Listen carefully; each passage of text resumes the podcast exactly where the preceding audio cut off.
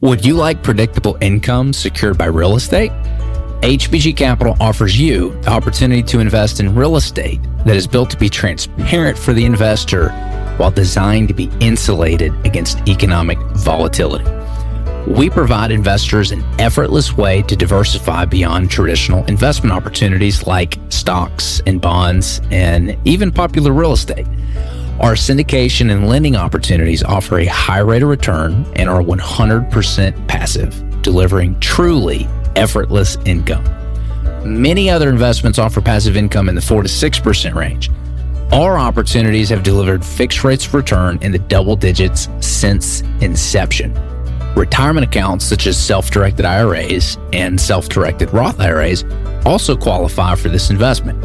So, if you are looking for an effortless investment with double digit returns, then visit our website, www.hbgcapital.net. Learn more today at hbgcapital.net.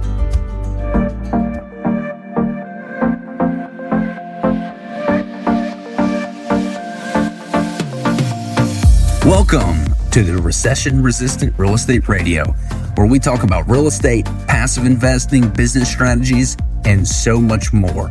I'm your host, Brandon Cobb, CEO of HBG Capital. Now let's dive into today's episode. Hey, everybody, and welcome back to another episode. Today, we're going to be going into the 11 questions you need to be asking about the operator or asking directly to the operator before forking over your hard earned money into an investment. There are multiple areas of an investment that you should be asking questions around. One is the operator. Second is the on-site property management.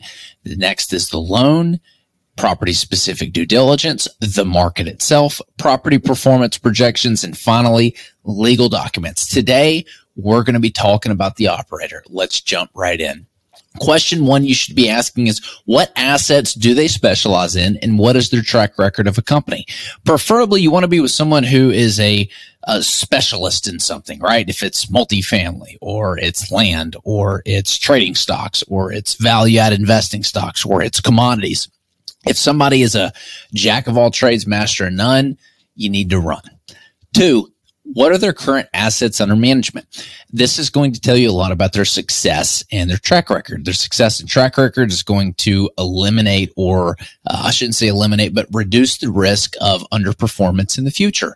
So it also tells a lot about the level of service that you expect receive. If this is somebody that doesn't have any assets under management, there's probably a high risk there because they have not done the thing that you need them to have done to reduce your risk. Whereas on the other end, if it's a humongozoid company and you're investing with Blackstone or BlackRock, well, you might not get the attention that you want or deserve. There might not be very good communication. So understand what their current assets under management are to determine their level of experience and determine and so you can figure out how comfortable you're going to be with it. Number three, how many years has the operator been in experience? This is pretty self explaining, you know, the longer somebody has been doing something is important. But again, what's their track record? Just because you've been driving for 35 years does not mean you're a good driver. In fact, I would argue that the longer you drive, the worse driver you become over time past a certain age. Number four, did market conditions play a role in their, their track record? As opposed to operational efficiency. So there's there is some there's a lot of the ocean being pulled out right now and there's a lot of people who are naked. I forget who said this famous quote, but it said when the tide rolls out, you want to see who's who's playing, who's swimming naked. Maybe it was Warren Buffett. I don't know, but you know, everyone's kind of having fun in the water, and everything looks good on the surface, right? Everyone's having fun. Everyone's got their clothes on, and then that tide rolls out, and there's no hiding it. You can't hide the fact that you don't got any any swimsuit on. You're you're swimming naked, and everybody can finally see that yes, you are indeed naked. The market will do that to you. So it's very important to understand, you know, in the past, did market conditions play their role where it was really hard to miss everybody was, was winning or were they just in a really great market? uh, as opposed to were they operationally efficient and then they limit losses when when the market turned. So big, big, big difference there. Number five, how many recessions have they experienced and what was their track record? So this is an important one. Not everybody's going to have a perfect track record. In fact, I would argue that nobody's got a perfect track record. Someone is going to have some losses built in there at some point, but how did they survive? How did they do despite that recession? What was their performance like? Understanding how many recessions they've experienced is a great indicator of whether or not they're still going to be around when the next one comes around. Number six, what does the reporting look like that you would be receiving as an investor?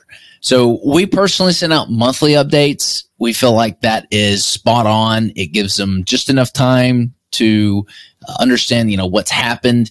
Uh, it gives enough time to actually report on something happening. When you're giving reports out every single week, one, uh, nobody has time to read those, and two, there's not a whole lot that happens week to week.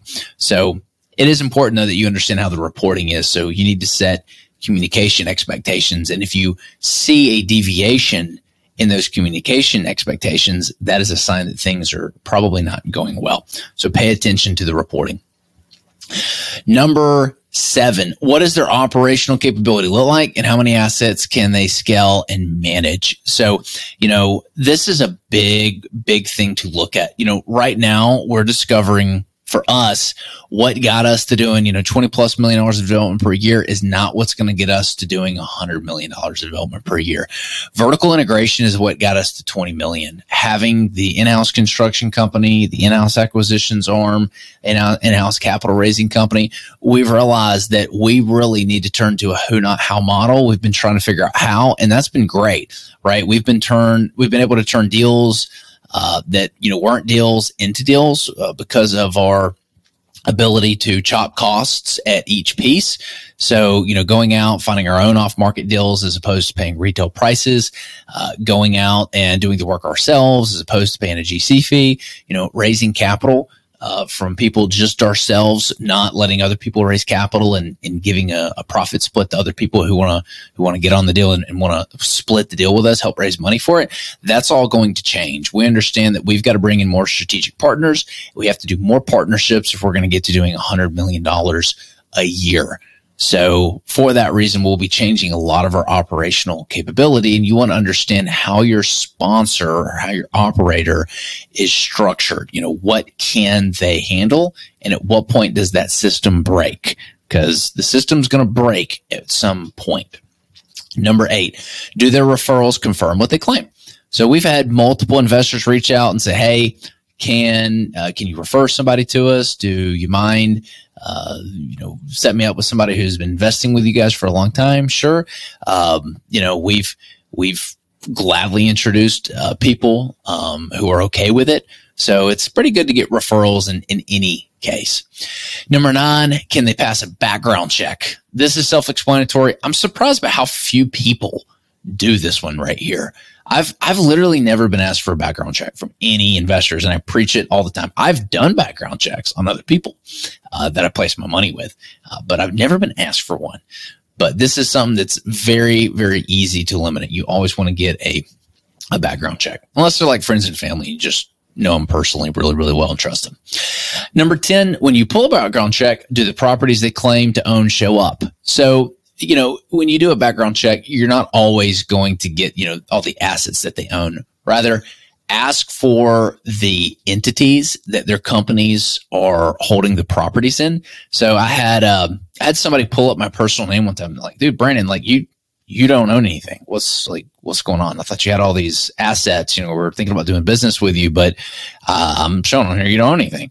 And I gave them the name of my LLC, and they go, "Oh, okay, we're good. I sell the stuff you own.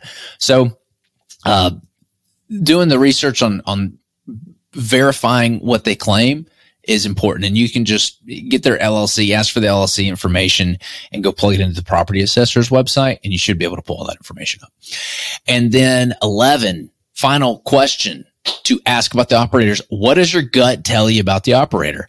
This is why I'm a big fan. I'm a big fan of trusting your gut, but your gut doesn't have the resources and data it needs to make the right decision unless you've got multiple touch points with this operator. So you want to try to spend as much time, which can be difficult if you're not in the operator's market, where you're able to just go and have lunch with them. But, you know, multiple Zoom calls, as many questions as possible, verifying their communication, kind of following up and doing your due diligence on what they said.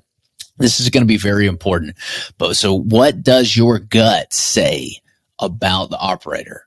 Trust and go with your gut these are what you need to be asking the operator before investing. We're going to do more episodes like this where we go into our ebook. In fact, you can find all the questions. I just pulled this right out of our ebook, 100 questions entrepreneurs should be asking uh, before investing. Um, you can go and you can get uh, a copy of this book on our website, hbgcapital.net. You know, we're going to be going over all the other areas as well, not just the operator. We'll see you next time.